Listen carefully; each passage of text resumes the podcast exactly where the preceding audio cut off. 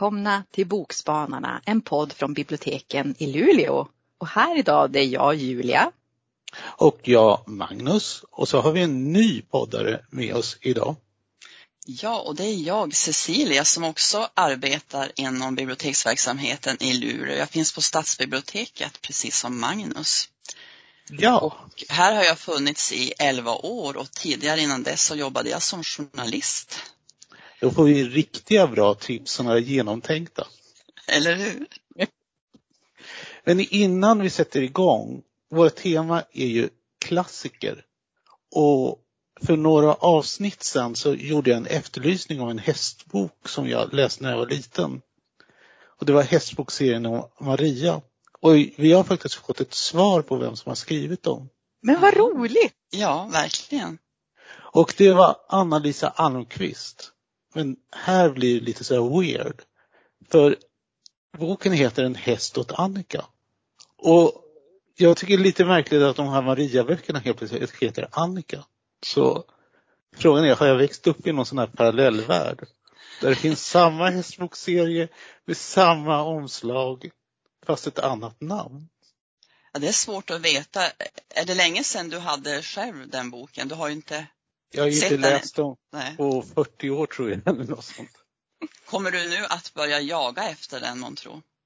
Nej, eh, en sak har jag lärt mig. Jag försökte läsa fem böckerna igen för många år sedan men man ska inte återvända till sin barndomskärlek. De håller oftast inte. Fast det har faktiskt jag gjort. Jag har återvänt till Lotta-böckerna eh, av Ester. Regnér Lundgren som jag läste när jag var i 10-12 års åldern och jag tycker ändå att det är mycket nostalgi. Är de lika roliga igen? Inte på samma sätt, Nej. eh, men, men ändå ganska trivsamma. Ja, nu måste jag fråga Julia, har du läst Lotta-böckerna? Nej, det har jag inte. Inte vad Nej, jag kan det- komma. Det är säkert, alltså om man är född på 60-talet som man har läst dem.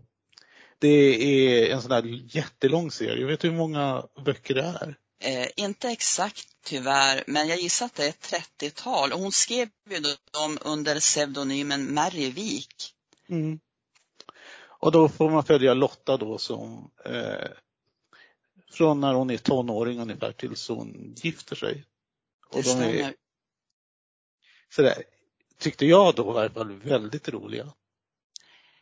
Jag tror att sista boken heter Liselotte, Lottas dotter, så där tar det slut i berättelsen i alla fall. Men då måste jag- jag fråga, är det en, tycker ni att det är en klassiker då, serien om Lotta?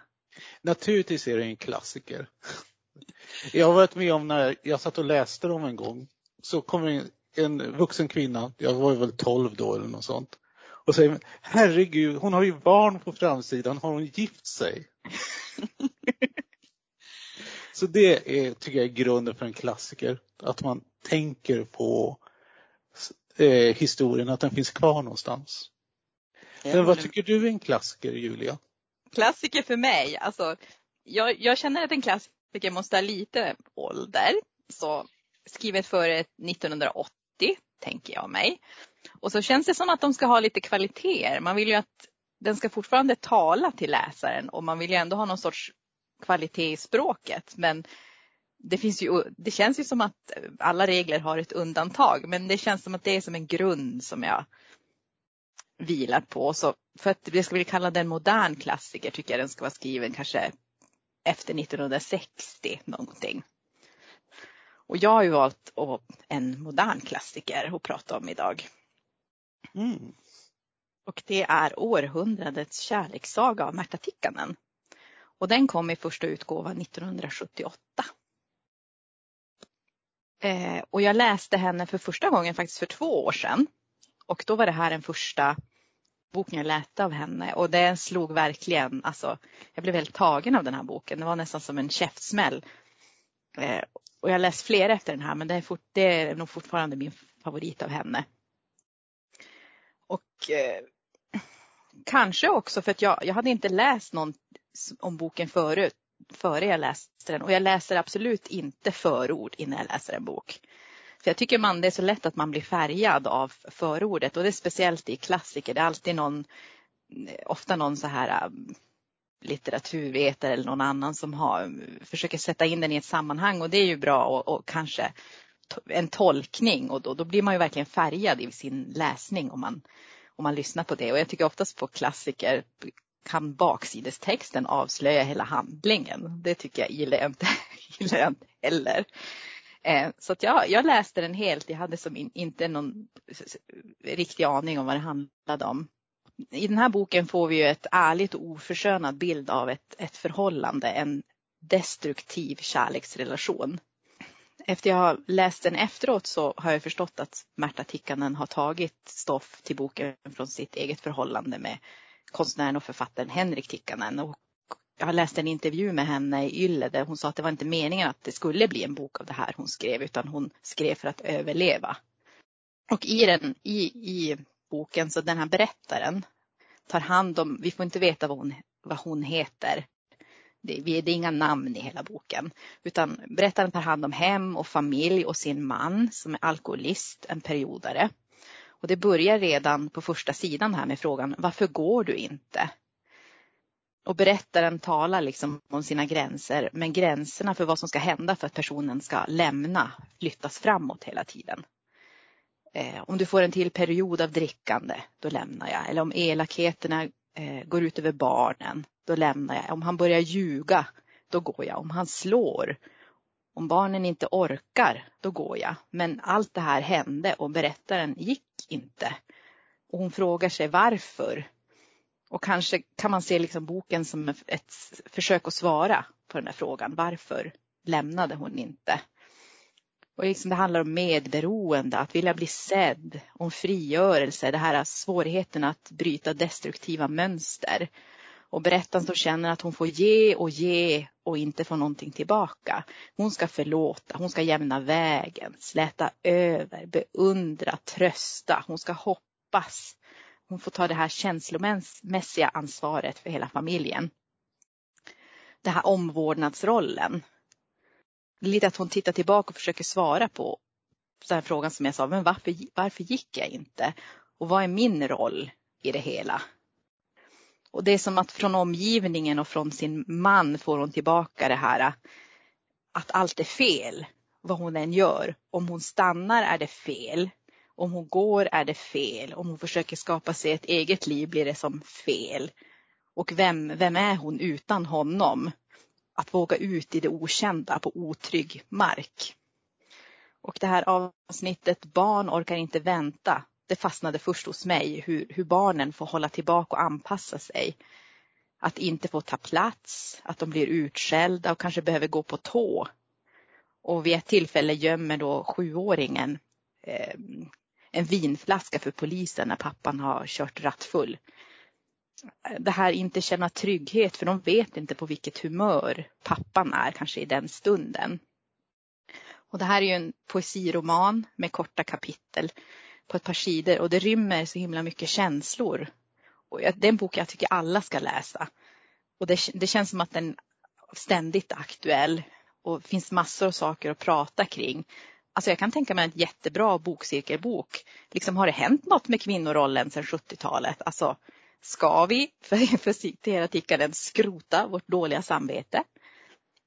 Eh, och sen hittade jag en jätteintressant Eh, Eh, studie av eh, de här eh, recensionerna som kom när boken kom av Sofia Eriksson och det, hon hade tittat på omkring 80 recensioner i nordisk press som kom mellan 78 och 81. Och det var så intressant att se att, att det recenserades på tre sätt. Ett som ett litterärt verk eller som ett politiskt manifest eller som kändisskvaller, alltså som icke-litteratur. Och att eh, i många, i mer än hälften av de här eh, recensionerna så pratades, det om, att, att pratades hon bara i relation till sin man. Att det var han de pratade om och sen henne i relation till honom. Eh, så det tyckte jag var väldigt intressant att det där på 70-talet att, att, eh, att när man pratar om kvinnliga författare pratar man om kvinnan som person eh, vad, vad, är, vad är den här kvinnliga författaren? Medan manliga, då han recenserades för, för vad han gjorde, inte vem han var. Eh, Och så var det också intressant att se att de mest positiva recensionerna var i Norge och Danmark och de mest negativa och mest kändisskvalleraktiga var i Finland och Sverige. Det är som är intressant att tänka på att varför, varför var det på det sättet? Ja, vad har ni läst eller har ni läst Århundradets kärlekssaga? Nej, jag har läst men kan inte våldtas. Ja. Mm. Som är väl ytterligare en sån där ganska upprörande bok. Jag har Absolut. läst den. Jag har mm. läst den och som jag minns så var det ett väldigt fint omslag. I alla fall den versionen som jag, den utgåvan som jag läste. Och det här var ju då en modern klassiker. Vilken ja. sorts klassiker har du letat reda på, Cecilia? Ja, den är inte riktigt lika modern, men det är en relation som står i centrum. Jag tycker att en klassiker är en bok som läses av generation efter generation eh, och som på något sätt eh, alltid är aktuell. Att, att är det ett ämne som berör eh, på ett eller annat sätt. Min klassiker kom ut 1905 och väckte rabalder och provokation. Jag har valt Doktor Glas av Hjalmar Söderberg. Mm. Hjalmar Söderberg är en av mina svenska favoritförfattare. Och han föddes ju 1869 och får väl sägas vara en, en av våra mest kända svenska författare och en av sin epoks största stilister. Eh, en fin Stockholmsskildrare också. Och eh, i den här boken, Doktor Glas, eh, så är väl en av huvudfrågorna om man har rätt att döda en människa för att rädda en annan.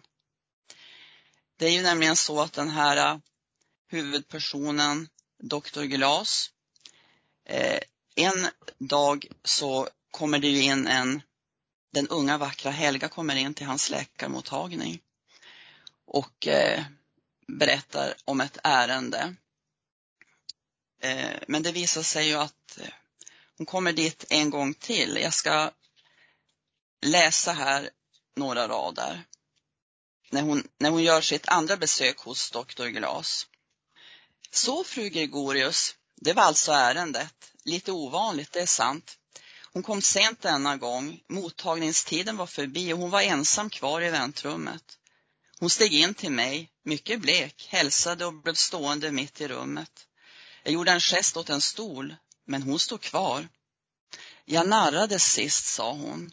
Jag är inte sjuk. Jag är fullkomligt frisk. Det var något helt annat jag ville tala med doktorn om. Jag kunde inte bara få fram det då. En bryggarkärra skramlade förbi nere på gatan. Jag gick fram och stängde fönstret och i den plötsliga tystnaden hörde jag henne säga, lågt och fast, men med en liten darrning på orden som om hon var nära gråt. Jag har fått en sån förfärlig avsky för min man. Jag stod med ryggen mot kakelugnen. Jag böjde på huvudet till tecken att jag följde med. Jag är inte som människa, fortfor hon. Han är alltid god och vänlig mot mig. Ja, i alla fall, när eh, Helga har gjort det här andra besöket så då rubbas ju doktor Glas värld. Eh, han hamnar eh, i ett dilemma därför att hon ber ju honom eh, tala med sin man efter det samtalet, det visar sig att den här Helga har inlett ett förhållande med en annan man och har svårt att vara tillsammans med sin egen man sexuellt eh, och ber att doktor Glas ska eh, tala med maken och säga att hon har en sjukdom som gör att hon inte kan ha något samliv med honom. Vilket han också gör. Eh, men sen börjar ju en plan smidas. Och det är väl det det här psykologiska spelet är väl en av storheterna med romanen och som också gör att det är en klassiker. Eh, att den ständigt är aktuell och att den lockar till sig nya läsare och att det är intressanta personporträtt. Har ni läst Dr. Glas i nutid eller ligger det långt tillbaka i tiden, Magnus och Julia? Eh, det är inte så länge sedan jag läste den. Eh, det, är långt tid. Vi läste den i gymnasiet, mm. hela klassen kommer jag ihåg. Och jag har inte läst den sedan dess. Men det kanske är dags för en omläsning då. Så jag, så jag kommer inte ihåg så himla mycket. av Det är, en, det är ju en relativt eh, kort roman. Den är på knappt 200 sidor. I alla fall i den versionens utgåvan som jag har framför mig nu. Skrevs det inte en svarsbok till den utifrån doktor Gregorius perspektiv? För några år sedan. Är det Kerstin Ekman? Jag är inte säker på det faktiskt. Nej, nu ska vi se om jag blandar ihop. Nej, jag kan inte svara på det just nu. Nej. Eh, men den är lite tricky tycker jag i och med att eh, den framstår som väldigt rationell, väldigt neutral och samtidigt är det ju fruktansvärt porträtt av doktor Gregorius med bara någon slags massa av unken lystnad som förgriper sig på denna hustru. Så det kanske kan vara intressant att läsa saken ur hans perspektiv. Det är sant att, att det, det, det blir som att eh, läsaren förs in i, i den eh, bilden av honom. Att det är svårt att, att, att tänka sig eh, tycka någonting annat än, än det man på sig till livs i boken. Men har ni tänkt på att det kan också vara, en klassiker kan också ha klassiska citat i boken. För det här är, är väl rader som de flesta känner igen då, från, och de är då från Dr. Glas. Man vill bli älskad, i brister på beundrad, i brister på fruktad, i brister på avskydd och föraktad.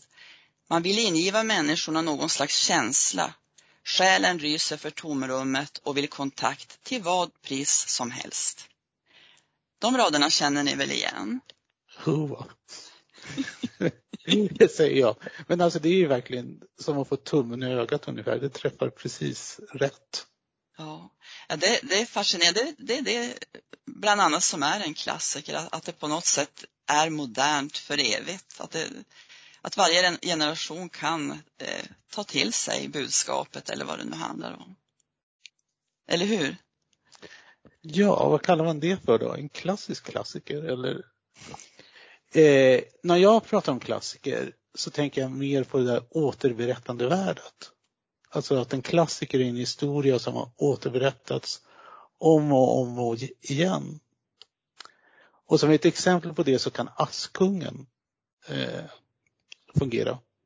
Ofta när vi tänker på Askungen så eh, tänker vi på bröderna Grimms eh, uppteckning av den som någon slags original med blodtörstiga styvsystrar och kapade tår. Men det är faktiskt så att eh, den äldsta varianten av Askungen den upptäcktes 65 år före Kristus och den är egyptisk. Och den handlar om en grekisk slavinna som tvättar sig i Nilen och då tar han av sig sina sandaler.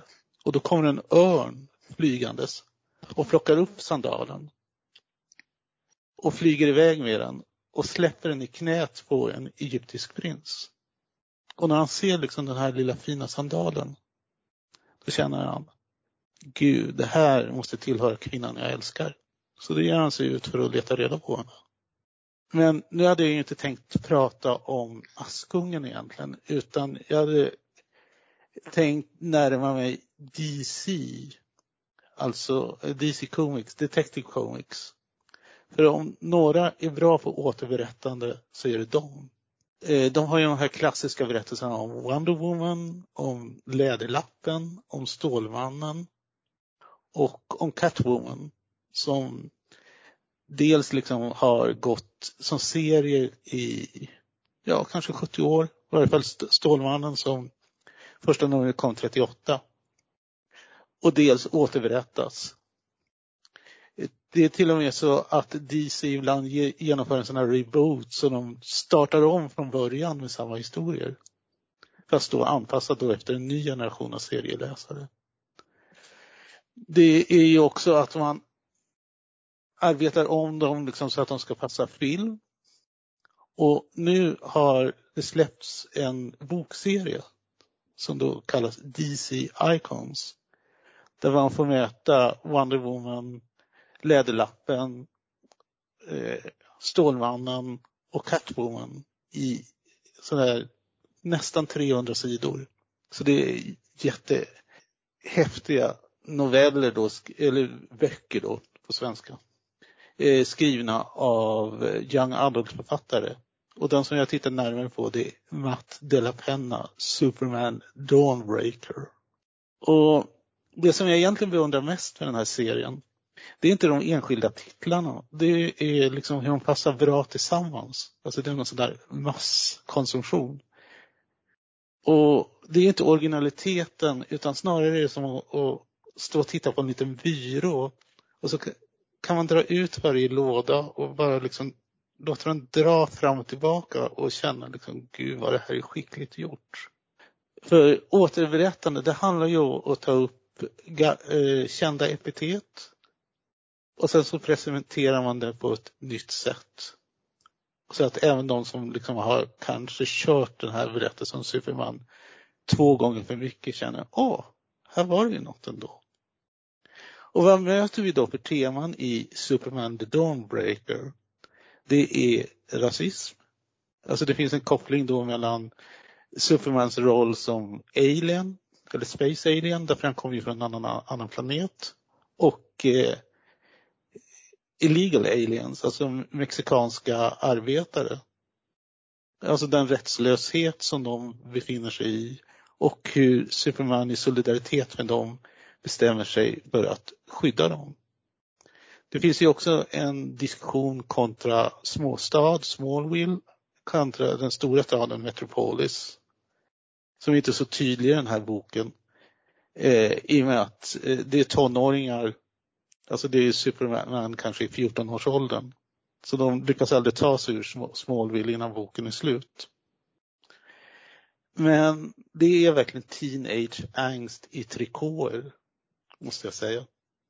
Och Det är så häftigt beskrivet också hur hans eh, superkrafter är ungefär som finnar. Alltså de bara slår upp och bryter ut. Han kan inte hantera dem. Det finns någon scen där han sitter och läser sina läxor och så slår hans eh, lasersyn bara på sådär.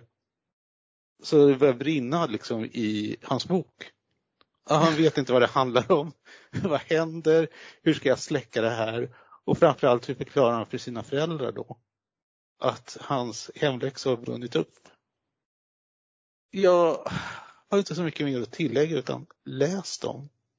För de är ett bra exempel hur skickliga young adult eh, författare är. Och det bästa sättet att få tag i dem det är att söka på DC Icons i katalogen på biblo.se. Då får man upp alla fyra titlarna. Spännande. Det var ju roligt att vi hade tagit olika. Vi tar olika alltid gam olika, olika gamla, olika. Ja, men då fick man en eh, lite olika klassiker. Det är ju bra. Mm. Här borde jag ju komma med en sån där klassisk slutreplik. Så, men jag kommer inte på någon så jag säger nog bara hej då. Hej då! Hej då!